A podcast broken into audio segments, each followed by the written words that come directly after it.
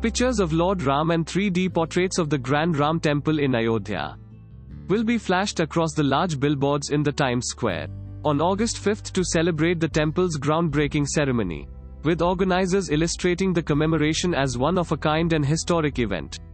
Well known community leader and president of the American India Public Affairs Committee Jagdish Sewhani on Wednesday said that arrangements are being made to celebrate the historic moment in New York on August 5.